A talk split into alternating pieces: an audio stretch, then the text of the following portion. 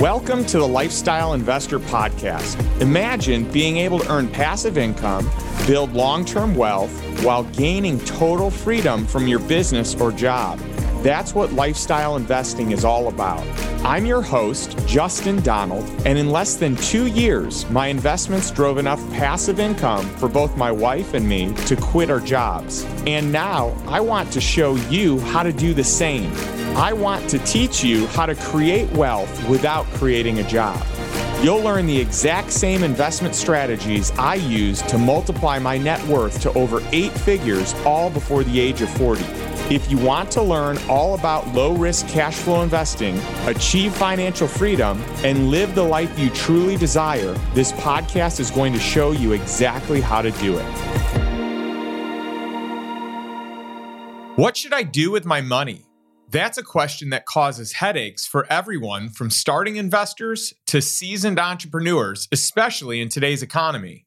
Enter today's guest, Brian Preston. Brian is the founder and managing partner of Abound Wealth, through which he helps people maximize the potential of their hard earned wealth instead of seeing it shrink in the hands of banking institutions. That way, they can be truly financially free and focus on things that make them fulfilled and happy. Brian's also the founder and host of The Money Guy Show, which has been helping people become more financially literate since 2006. Whether you're contemplating how to manage your paycheck or looking for simple strategies for multiplying the wealth you've earned over the years, you'll get a lot from this episode.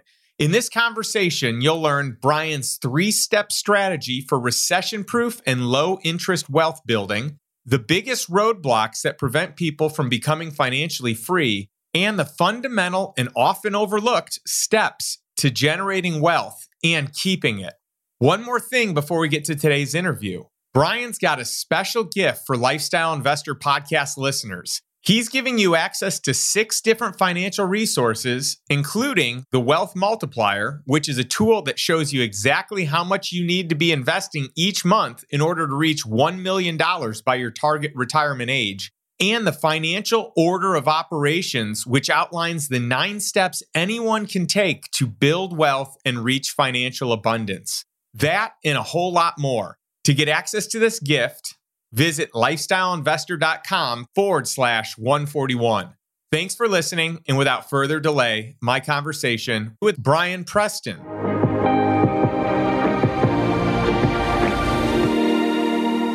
Hey, Brian, great to have you on the show.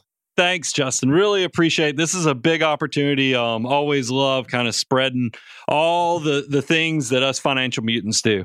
I love it. Well, I, am sure we can talk for hours upon hours about wealth creation, investing, financial literacy, financial freedom, managing money, just all the different things. And by the way, I want to get into a lot of that today, but I think it's important to start out the episode with the fact that when I asked Michael Hyatt, who are the top people in your network, like who should I know that you know?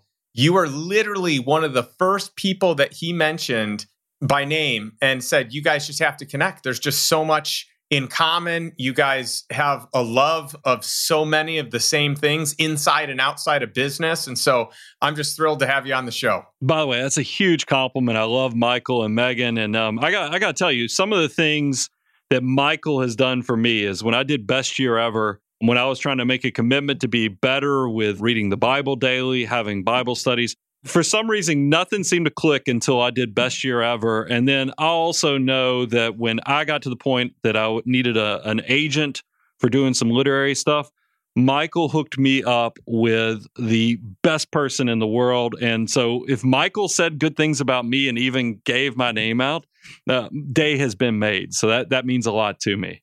Well, I love it. Well, Michael tends to be a well connected, resourceful man because uh, he has really just shared so many resources with us. And it's just been fun working with him and getting to know him. And we're actually doing a program together. I had Chris Smith of Family Brand and Campfire Effect on our show. And so we're actually doing a family brand. I don't know if you know Brad Johnson and his family, he's right. in the financial space and then Michael Hyatt. So I'm excited to kind of create that family brand structure and, and all the things that come with it together with those fine families. Well, that's awesome. I'll try to live up to the hype that Michael might have set up around me. We'll see if I can fit that measurement. You'll have to give me feedback later. I love it. That sounds good. Well, you've got your own show. We can see in the background you're in your studio. You've been podcasting for quite some time. You've been a broadcaster. I think you still are a broadcaster, but your beginnings were much different than this. You started out as a bus driver. Yeah.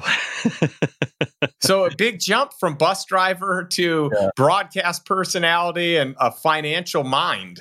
Yeah, I am accidental about a lot of things. I always, you know, to, not to age myself, but I always tell people I'm kind of the Mr. Magoo of success and the fact that I, I, have very good ears that I listen out and when things open up, I don't miss those opportunities. But without a doubt, I did. I was University of Georgia bus driver all through my college years. I was first a bus driver and then I became a bus drive trainer, which was kind of sad because I no longer was driving those big buses anymore. But that was a great opportunity. And then I got into public accounting and everything was great with that. And I was even around in the mid 90s when accountants got into doing financial planning. And that was a big opportunity. But then I switched to a large firm, and unfortunately, my father got sick. And he passed away back in 2000. And I remember at the time I was leaving the office, leaving the house at like 6:30 in the morning, not coming home until after seven o'clock at night. We didn't have kids yet, but I was like, I can't do. And I saw this all over everything I researched on you, Justin. You're all about family. And you wanted to be able to do things on your time with going to recitals or anything with school activities. I had the same moment when my father passed away is that I realized that I was nowhere set up to do what my father had done for me and and the fact that I wasn't going to be at any of the school plays, I wasn't going to be at any of the sporting events because I was trapped in this very corporate world, well paid. It was kind of a gilded cage. So I really had a heart to heart with my wife and I said I think now with my father passing, I've got to restructure my entire life. And so I actually um, went out on my own in 2002, which it cracks me up how naive I was about how entrepreneurship would work. I thought everybody, I moved my business down to my hometown because I thought everybody who I played with their kids or had any, you know, brush up against in society in my small town would want to come hire me to to help them manage their finances, accounting, whatever their needs were, because I would have helped paint your walls back then. And nobody showed up it was it was kind of this deafening silence when you start a company and clients don't come in the door. But I, I, just i hustled and i worked hard and over three three years it kind of had reached a point that it had success. I was also during that period we had our first child and my wife was able to kind of prioritize on focusing on my daughter to do that. Matter of fact she's actually on the other side of this studio door. She's home for the summer from college and I've got her interning with our production team doing video editing and animations and all kind of other cool stuff. So this there's even more to this story. That's awesome. Here's the big break thing, breakaway, and then we'll get back is how I'm here. 2006, I started podcasting because I wanted to be an educator. I wanted to be a school teacher. And I felt like so many people didn't know how money worked that and when I got my first iPod, it's the one you can't see it, but it's right over here off my my shoulder. I, I put it on the wall. I was like, this is the the thing that's going to change people's life. And I started podcasting, and that was kind of before everybody else was doing it. But that's how I kind of got into doing broadcasting education, is because it really came from a place of that I wanted people to be able to make better financial decisions.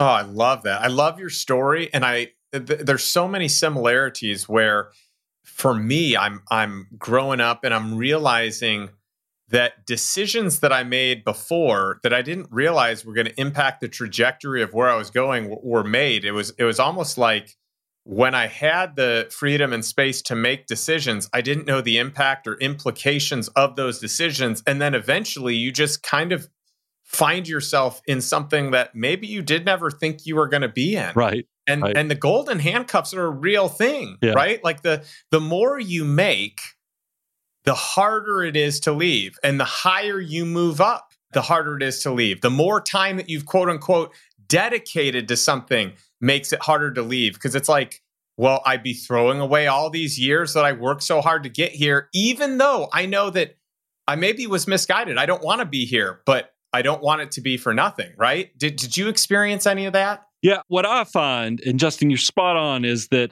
I, I found that I'm so glad that I challenged myself and took risk at the appropriate time because I feel like a lot of people just are too scared or they let too much life happen to them without making the jump. And what I mean by that, it doesn't have to be as crazy as starting a company. We'll get to that. But it is one of those things where I can remember I was originally in college, a finance major, but I was worried when I started looking around to see what finance majors from University of Georgia did. They all became sales folks. And then I was like, well, I don't come from money. I don't know anybody with money. I'm not going to be able to go sell anything to anybody. So, but I looked around UGA and I noticed every graduate from the accounting program had a job. And my whole purpose for graduating was to make sure I didn't move back in with the parents. And so that was a decision that I consider was the road less traveled. It was harder. I mean, accounting was a much harder major than the finance majors. No offense to, to anybody. We've hired quite a few finance majors. But it's the same mentality that leads to entrepreneurship is that how do you challenge yourself and take risk? At the time seem like small decisions that have huge tails of impacts. That's what you're asking. And that's what I feel like naturally I was able to do with choosing a good major in college, but then also recognizing that when my life was being compromised, where I didn't own my time, I didn't get to have my family and do all the things that I cherished and prized and cared about and were the center of me, I had to shake it up, even if it hurt in the short term. Yeah, I've got a really funny story for you because it's exactly what you just said. When when I was in college, I didn't know. I went to the University of Illinois and they've got a, a, fantastic business school and business program. And I remember thinking, well, I don't know what I want to do. I want to be in business. I like business. I like money. I like numbers. I think I'll be an accounting major. Yeah. And I started taking accounting and I was like, oh man, accounting is not for me. This is not easy. This takes a lot of energy and effort. And by the way, I could do it. I did fine. It just took a lot of energy and effort. And then I was like, you know what? I don't think I'm wired to be in accounting. And I never wanted right. to be an accountant. I just wanted that background. So then I was like, all right, I'm switching to finance. I knew that that was the easier path. We're going to cross on the decision matrix there. Totally. And by the way, that said, I had friends that were like, "Well, you should come into marketing because it's really easy." And I'm like, "Well, I'm, I'm I'm not trying to like do the easiest route." And that's not to say marketing is always the easiest route, but at, at our school, that was the easy one. And I was like, "No, I, I'm not trying for easy. I'm trying for like what I feel like fulfilled by and what I enjoy learning about. And once I opened up this scope of finance and where all you could go and how you could get into real estate and wealth management and managing money and just all these different niches, like that became a lot of fun. But for the record, finance was way easier than accounting. well, I think it all goes back to mindset towards return on investment or value, intrinsic value and value proposition. So it obviously worked out well for you in finance. Maybe some of that's perceived, but I did. I know for a fact that all my friends that did graduate with finance degrees at the time, now maybe things are different now, but some of them are quite successful in fields outside of investing and stuff like that. They own other businesses, restaurants, and things like that. I knew that they were in trouble when they were calling to sell me product.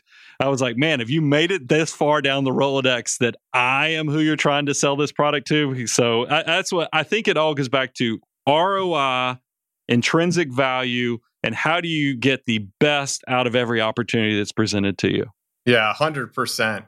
And so at one point, Brian, you you are building your business, but I think you also started building your investment arm. And what I what I mean by that is like your own personal portfolio. So you're you went on your own, you're you're scaling your own business.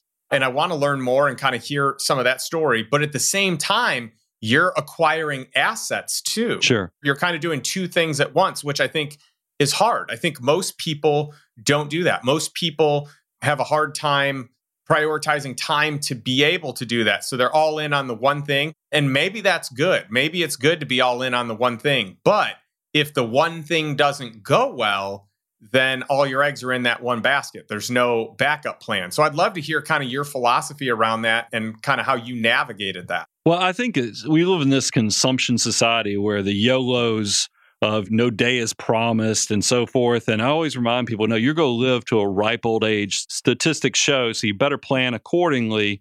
And the conversation my wife and I had in our early 20s, because we got married when we were 24, we met our senior years at, at University of Georgia, as I was like, look, if we can be serious about saving and investing for the future in our 20s and 30s, we can really enjoy life for 40s, 50s, and beyond. And, and, I'm not saying to be a miser, Ebenezer Scrooge in your 20s and 30s. I'm just saying you have to prioritize the vision of where you want to be in life and then figure out what incremental decisions you can make to actually get there. So in my 20s and 30s, my wife and I still bedazzled our basic life. We went to like Italy on a trip, but we did it in a very value oriented way, which is now funny because you think about all the funny stories of dragging your luggage down the cobblestone streets and getting ripped off when you're buying your tickets to different venues versus now when we go on trips. I mean my trips now will cost more than i made the first 2 years out of college. So it's it's just but you have to figure out how do you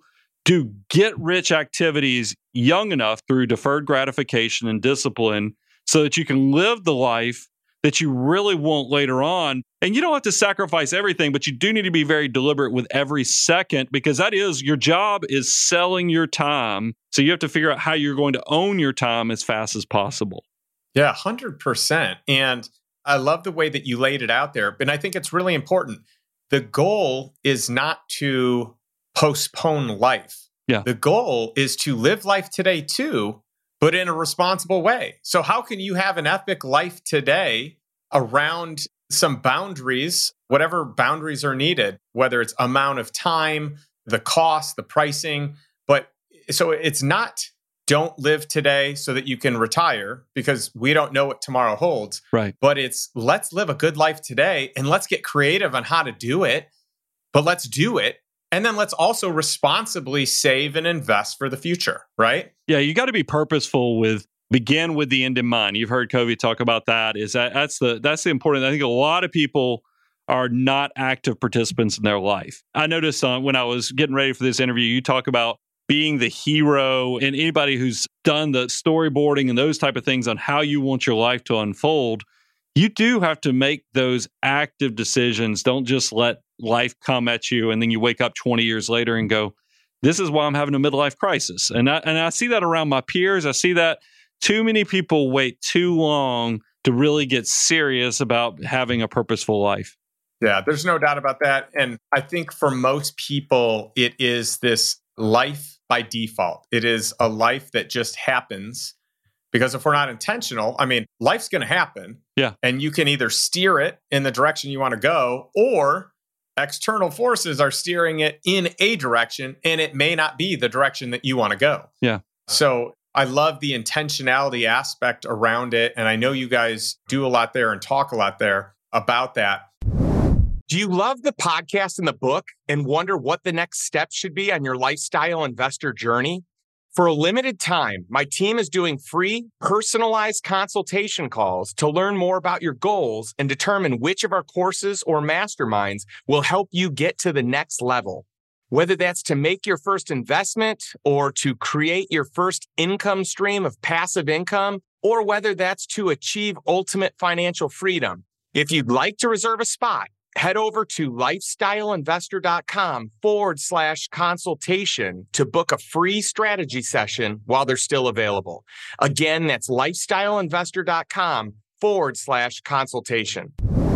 One of the things that I think is great with what you guys do, your, your, programs, your products, the education that you have is really just your financial literacy. Like yeah. you do a great job. You said it earlier that you wanted to be a teacher this is a way to be a highly paid teacher teaching exactly what it is that you want. But the reason you're successful is not because you chase the dollars, you chase the thing you're passionate about in a medium that allowed you to earn more than what someone in a traditional medium would allow. And you've been able to scale that, you've been able to have more impact, but you do a good job of teaching financial literacy. And I love the fact that it's about how do you help others on their journey? Yeah. So I want to talk about that a little bit. I want to talk about some of the things. I mean, I certainly want to get into like state of the economy today because sure. it's a different time right now than it was last year in 2022. But before we go there, I'd love to just talk about some of the basic building blocks that you see that exist for people to really kind of get their finances in check and to actually create wealth yeah. and not just stay stagnant. There's a group of people that they're fighting to get out of debt. You've got a group of people that really just kind of stay in one spot. It's like spending everything that's coming in. And then you've got another group of people that are actively building wealth over time. And generally, if you're not intentional and proactive, you're going to default into one of the middle yeah. or bottom tier. So only if you're intentional do I think outside of some luck, because most people don't have a windfall of like, hey, here's a hundred million dollars, right? Mm-hmm. Like that's a small percentage of people that have a big exit like that. So what are some of those basic building blocks? Well, I think first let's stratify on the fact that if you just have a thousand bucks in the bank, unfortunately in our society you're better than 60% of your peers because the average american can't even come up with a thousand bucks but i do want to i want to caution there are because now we're in this new society new world i don't know how long it'll last but you can make 5% on your cash so a lot of people are like mm-hmm. man, man it's nice to to see at the end of the month actually get paid interest but this is the trap i think my parents and a lot of people who are doing the heavy lifting because if you can just be a disciplined person and turn your your wages or your time into money, don't be just happy with letting it just build up in cash. You actually at some point have to become an investor because that's the that's the problem. That's the trap. My parents, they were great at the saving, but they never actually turned those savings into investments. So I call it the army of dollars so they can work just as hard for you as you do with your back, your brains, and your hands. Because if you're ever going to get your time, you have to find something that replaces your efforts.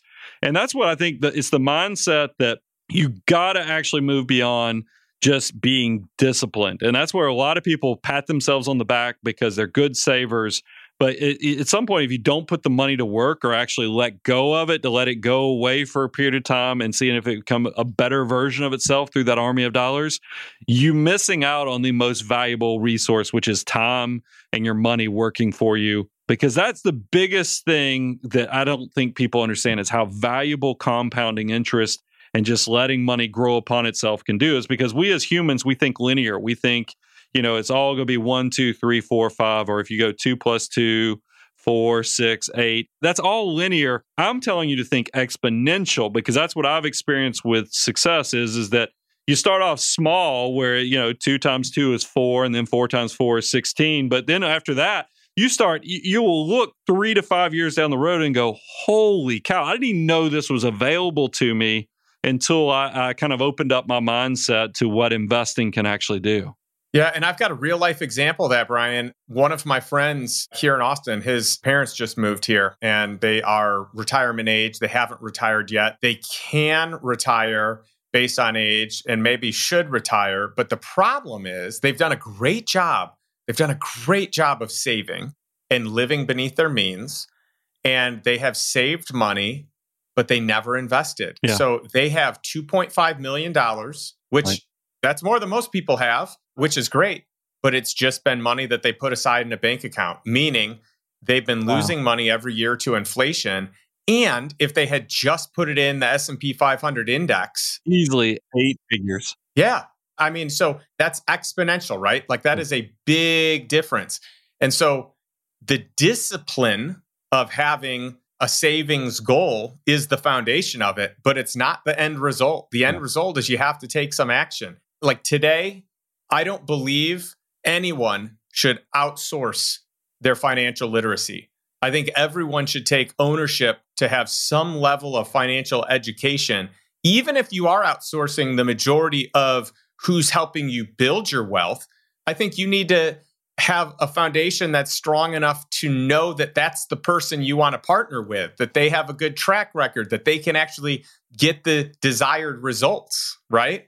Actually, what you just described, you're speaking my love language there, Justin. The fact that I, as part of that educator, is I just give away information. We call it the abundance cycle here at the Money Guy Show. Is that we just want people to show up, learn, apply these concepts, let it grow until you reach a level of success. Because here's what I've realized this is why it's kind of, it is fishing out of the barrel. And the fact that you can try to keep your life as simple as possible. But if you do this right and you start having success, I guarantee if I looked at your tax return, Justin, it is complicated because it just happens. Success creates complexity and the fact that even if you everything is done as simply as possible, you're going to have K1s, you're going to have you need to be thinking about should you be doing cash balance or deferred comp with your business and all these there's things that just show up or you you somehow you ended up with you sold a house, the market wasn't right. So you ended, I mean, you're ready to move out of a house, but you, your other house was finished building. So you end up turning this into a rental property. All these things turn into the complexities that end up leading to the abundant cycle of why I think we've had success. But I'm exactly with you is that I think everybody should take an active role because an educated consumer is going to be not only good with your money and purposeful with your money, but you also make sure you're not getting ripped off and you can you can be a great team member as you get into that that exponential growth with building true wealth. A hundred percent. It's funny. There's a running joke with the family office that I use that my estate is the most complex estate they have, that I have the most LLCs of anyone that they work with. And so it's an interesting thing because that was never the intent. Yeah. That's not how it started. But I also think it's important to hire people that can solve for that that can take complex and simplify it and actually make sure that it is structured the right way and it works the right way and that you have a team of a plus people. I think most people they start investing money with someone that they know not because they're great but because they know them. They start utilizing tax services from a cpa that they know not yeah. because they're best in class, but just because of proximity. And I think it's important that as you're evaluating that it's not just because you know them, it's because they are world class or at least have a high level of expertise and success in the field or arena that they oversee. Well, I saw something in your bio, Justin, that stuck out to me because I think we're on the same path. And the fact that I do think your needs will change over your lifetime too. A, a, lot of times in the beginning, you do get credit just for going through the effort. Like, you know, if you're a person just starting out, when you have your first child, getting the life insurance and getting the wills in place, it's okay if that's the neighborhood person. But you're going to find as you as you get into eight figure and beyond even to nine figures type success, if you don't have, you might have to do an apple cart turnover. It's a sad thing because you dealt with people who were great for you for that period of time. But once you, and this is the, the biggest shock for me uh, with, with success is that the decisions that you have to make and how time is plays into those estate planning and the structure, it can get scary and it can get very complicated. If you don't have the right players and you find that you know more than you feel like your advisors do, you might have outgrown the, the coverage of what you're getting from them. 100%. I think it's important to reevaluate your team every year. And that goes for your estate plan. It goes for your tax strategy. It goes for your investment strategy. I also think it's really important that everyone has their own investment criteria that they draw out for their life. Like, what is it that you want out of life? And what is the criteria that needs to fit for your life to be a success in the way that you see it. And everyone's life is a little different. Yeah. And then the deals that people are going to do are different. And the strategies people are going to employ are going to be different. One of the things I'd love to get into is because I love just seeing different people's worldviews on state of the economy and, and what you're doing with capital. I'm curious what you think. Like, where are we headed? Are you sitting on the sidelines in cash? Are you investing currently because you think it's just going to continue to grow. Or maybe you don't think it's going to grow, but you just don't think you're going to lose as much as if you're sitting in cash. Well, because these are really great questions, but I, would be remiss if I didn't first tell people because I don't know what level your audience is at. So I always try to catch people up because we're. I'm going to tell you the fun stuff, but I also need to bring the basic stuff in. If you go to moneyguy.com slash resources, we have the financial order of operations. This is the nine-step process because I, I want to make sure everybody gets there get rich strategies first. That's the foundation that so you don't screw up and get out over your skis too early. But then once you have that financial foundation underneath you, you get to do really fun stuff. And I call it rich guy activities or rich people activities because that's kind of where you're going with this, Justin. So I will tell you personally, there's a portion of my investments that are just always be buying. Is that every month in my joint accounts, in my retirement accounts, because I have not only a 401k profit sharing at my company, but I have a cash balance plans. Those every month are buying. I'm actually really sick in the fact that I'm actually buying every week. That's how financial mutant mindset I am is that I want to be taking advantage of what's going on every week. So that type of stuff, and I'm I'm boring. I buy like total market indexes, index funds, and other things as part of a diversified portfolio. But I think that's the boring stuff. But I want to make sure I didn't people didn't think I skipped steps because you got to do the get rich stuff before you can do the fun activities. What I'm doing outside of that is is that I am building up some some additional cash not because I wanted to stay in cash, but it's just that I love, I've gotten a taste of commercial real estate. If you come into downtown Franklin, I am blessed that I own one of the larger commercial spaces right off the square. And it's kind of fun collecting rent from restaurants, retailers. Like we got a speakeasy that's coming in the back of our building that's coming in the next two weeks. I mean, two months. But there's a lot of really fun stuff. Plus, I have my own businesses up here that are that are paying rent as well. And I just I can't help but think that the interest rate environment we're in is going to catch a lot of people who might have not done the foundational get rich activities first, and, and they're going to get caught skinny dipping. So they're going to be completely naked to these high interest rates. They didn't do the the term long enough, and I think that that's when having resources, I call it the oxygen of deal making, is having enough cash to where you can buy when nobody else can. So I, am kind of building up some of that because I think we'll probably do more commercial real estate and things like that. But don't forget the basics. But that's that's kind of what I'm thinking. I think that there will be people that didn't plan accordingly to these interest rates. You already see it with the banks. I mean, think about I don't think people do a good enough job of explaining how some of these banks knuckleheaded this up and the fact that they got a lot of cash that came in the door they didn't know what to do with it or how to deploy it well. So they they had to go buy notes, and some of them didn't manage their portfolio where they went too far out on the duration.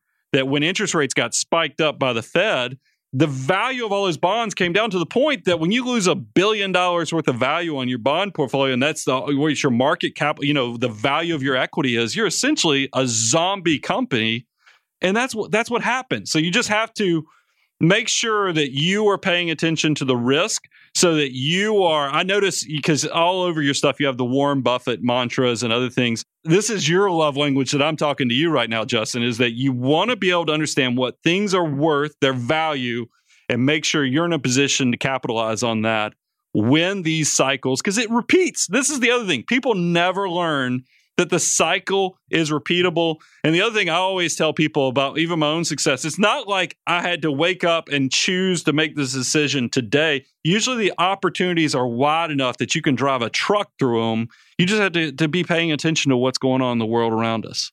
100%. Yeah. And I think a lot of people are just not paying attention and they're not looking at the breadcrumbs that are paving the way to what success in investing looks like. We had a frothy decade where anything that almost anyone touched turned to gold. Right. So everyone thinks they're great at what they do and everyone who stress tested their acquisition, their their model for buying whatever business or real estate it was didn't really do a real stress test. They right. did like a medium case scenario, but they called it a worst case scenario.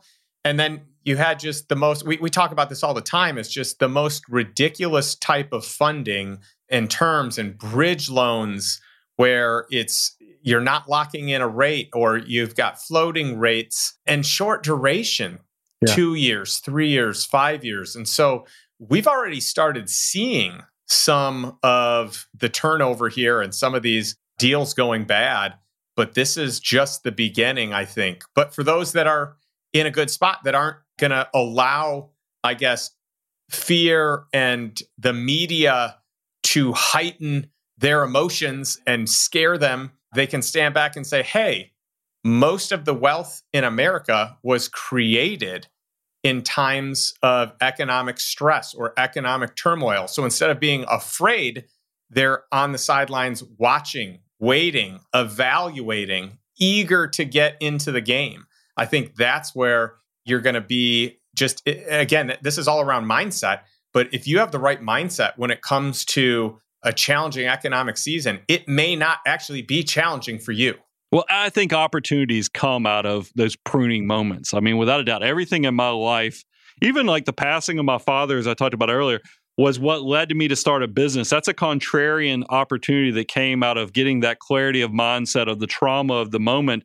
The same thing, I mean, the pandemic, as bad as it was, it did create opportunities if you could take advantage of, just like with this commercial building, there's always, when there's chaos or uncertainty, if you can fine tune and focus your vision and ask yourself, are there opportunities being created out of this? And just like I will tell you, artificial intelligence is every news line and it will be a disruptive technology, but you just need to be paying attention when this disruption comes. What is going on in the chaos that I might be able to capitalize on in a contrarian mindset that will be there? And, and you said something I thought was really powerful, Justin we talk about putting on your 3D glasses. And what I, what I talk about putting on 3D glasses is that always have the three business plans, meaning you write out your cash flow plan using three different versions. The dreaming plan of, oh my gosh, we're going to be so rich. This is going to be the, the greatest, easiest thing I've ever done.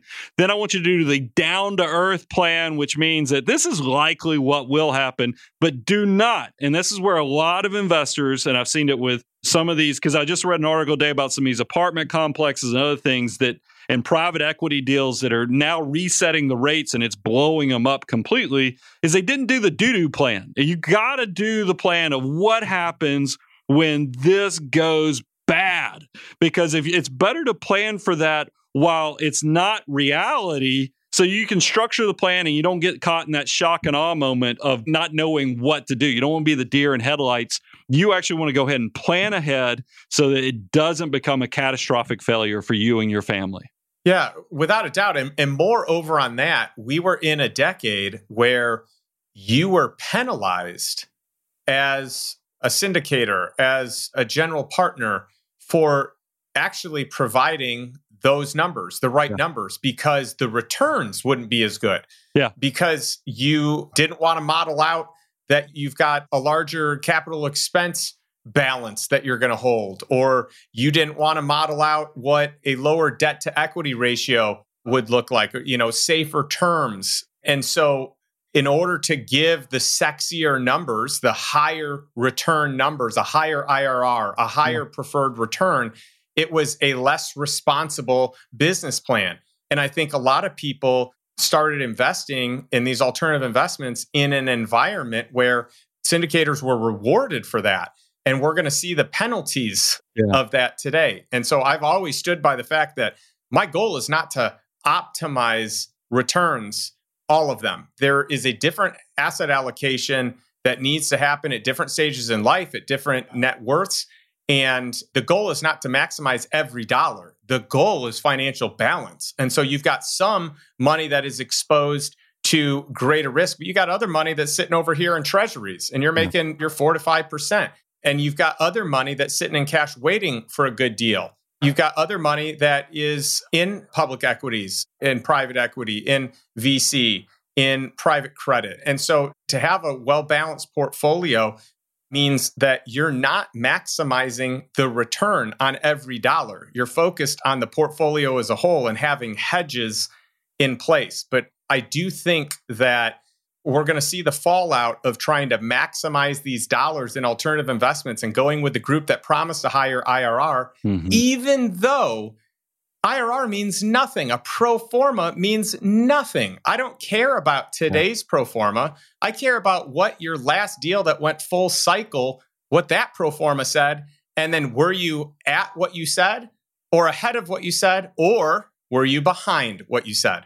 What I can't believe, uh, the bankers have not done themselves any favors. And I know when we've done some deals, when I went ahead and they, they almost acted like they never got this question. I was like, look, I noticed that this is a, a three year and you've shown me a five year lock on the, on this commercial loan here.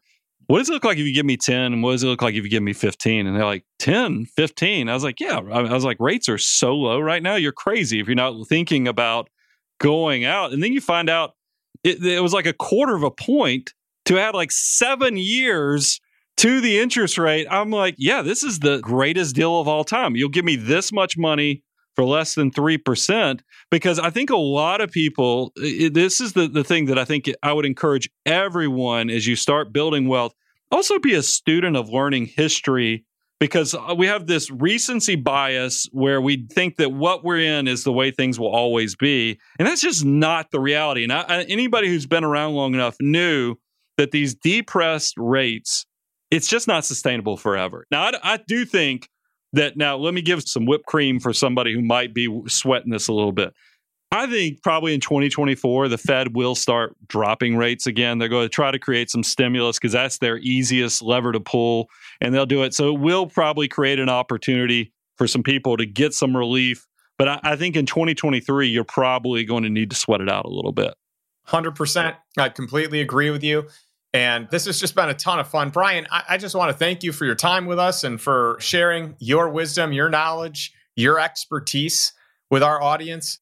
Where can our listeners and those who are watching this show learn more about you and learn more about your business? Yeah, I would encourage everybody go to moneyguy.com. We've been podcasting since 2006 and then we got into YouTube in 2017 and our biggest goal is if you are in that process of getting that financial foundation so you can go do the get rich activities so that you can do the fun stuff later, go check it out because we have so much free stuff. One of the things we didn't get to talk about the money multiplier. What is $1 worth for you depending upon what your age is? We have all that and more, moneyguy.com slash resources.